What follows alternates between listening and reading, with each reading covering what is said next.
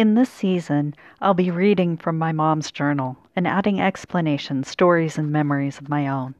It should reveal everything you ever wanted to know about the life of a single mother on an Indian reservation during a recession.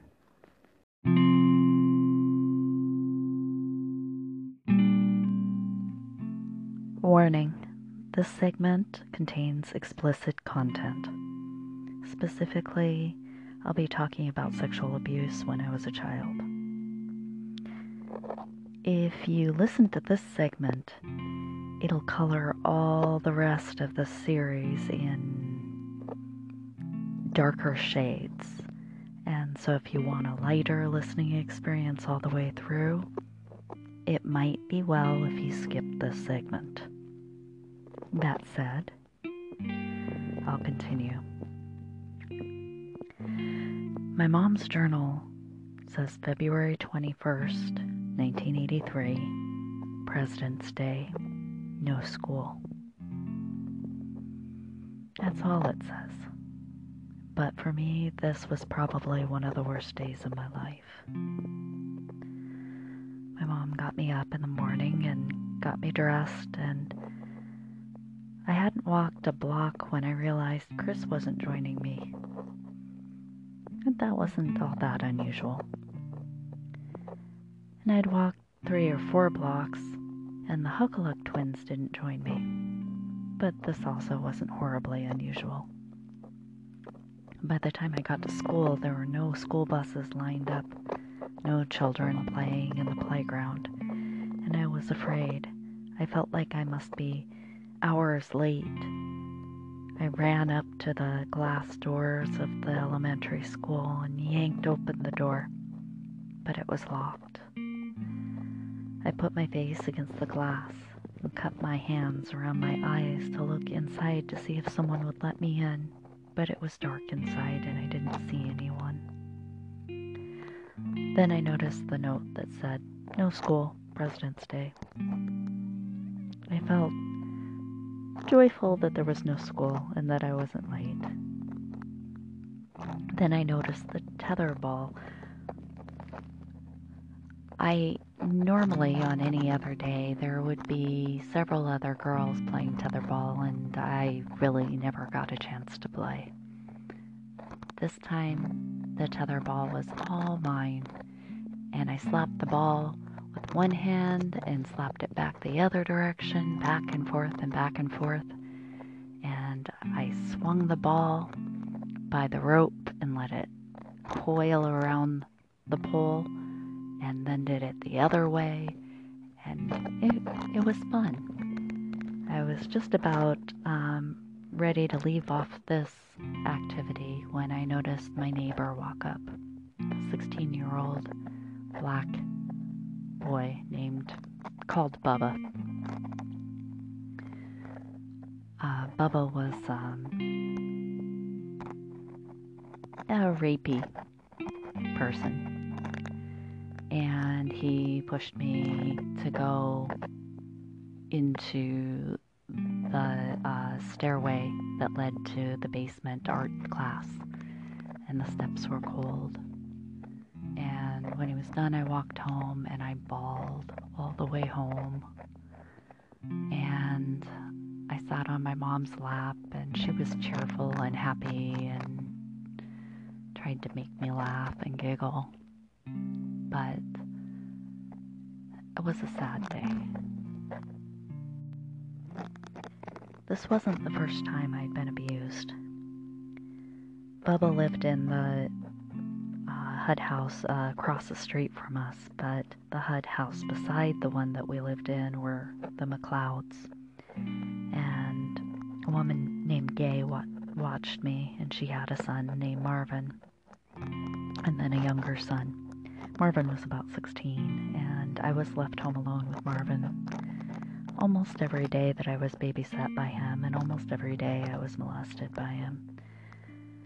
Uh, one day I was sitting in the living room playing and kind of prattling to myself and talking probably about Marvin and playing horsey and stuff like that. My mom picked up that I was being sexually abused and asked me some questions and counseled me. And the next morning, we stood in a parking lot where the bus was where the school buses are, are parked. Gay was a, a school bus driver, and it was so early in the morning that it was still very dark. And Gay was drove her bus up, and um, we had a conversation at the, the folding at the doors. My mom told her that I was being abused. And then my mom went off to work, and I got in the bus with Gay. And she glared at me through the mirror that the school bus driver uses to watch the kids with.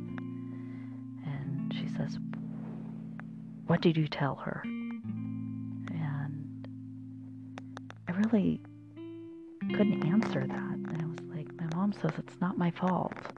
And she's like, But what did you tell, tell her? What did you say? She glared at me with such hatred. Later, when I was alone in the pickup with uh, her son Marvin, he was sulky and pouty. He was like, Why do you tell on me? He was angry.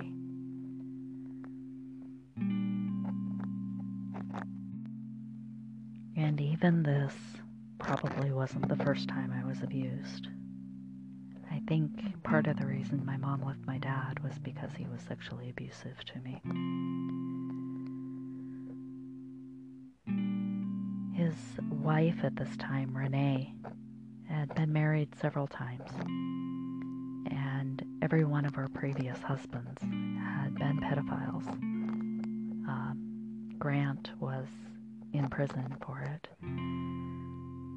I believe that she was like beard, except not to a homosexual man, but to pedophile men, and she had a beautiful blonde, blue eyed daughter named Amanda that uh, was provided.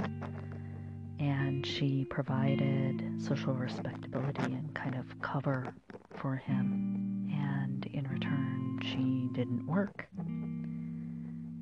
Um, I think that's what was going on. Most of my dad's friends were all pedophiles.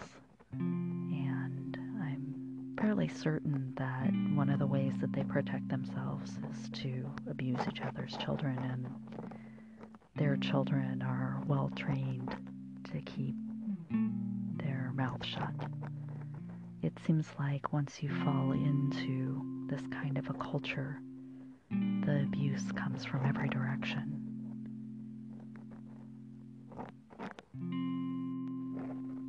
I was a latchkey kid living in a neighborhood where there were two rapey teenage boys next door. This uh, often made me feel hunted. I felt isolated. I spent so much time home alone. They couldn't get into the house when I was alone unless I opened the door for them. And they would stand on the doorstep and tell me that my mom said that they could come in and all kinds of other things and threaten and cajole and whatnot.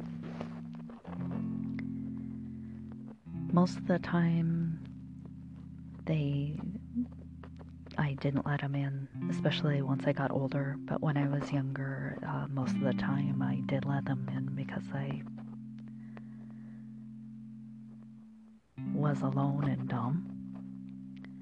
One time, Eli or Doberman scratched, scratched on the back door and to be let in, and I went and opened the door, and there one of them was. Can't remember which one. And I screamed and I slammed the door shut and locked it. But most of the time it wasn't like that. They couldn't get in when I was alone, but I would wake up in the middle of the night and one of them would be on me. There was no one I could trust.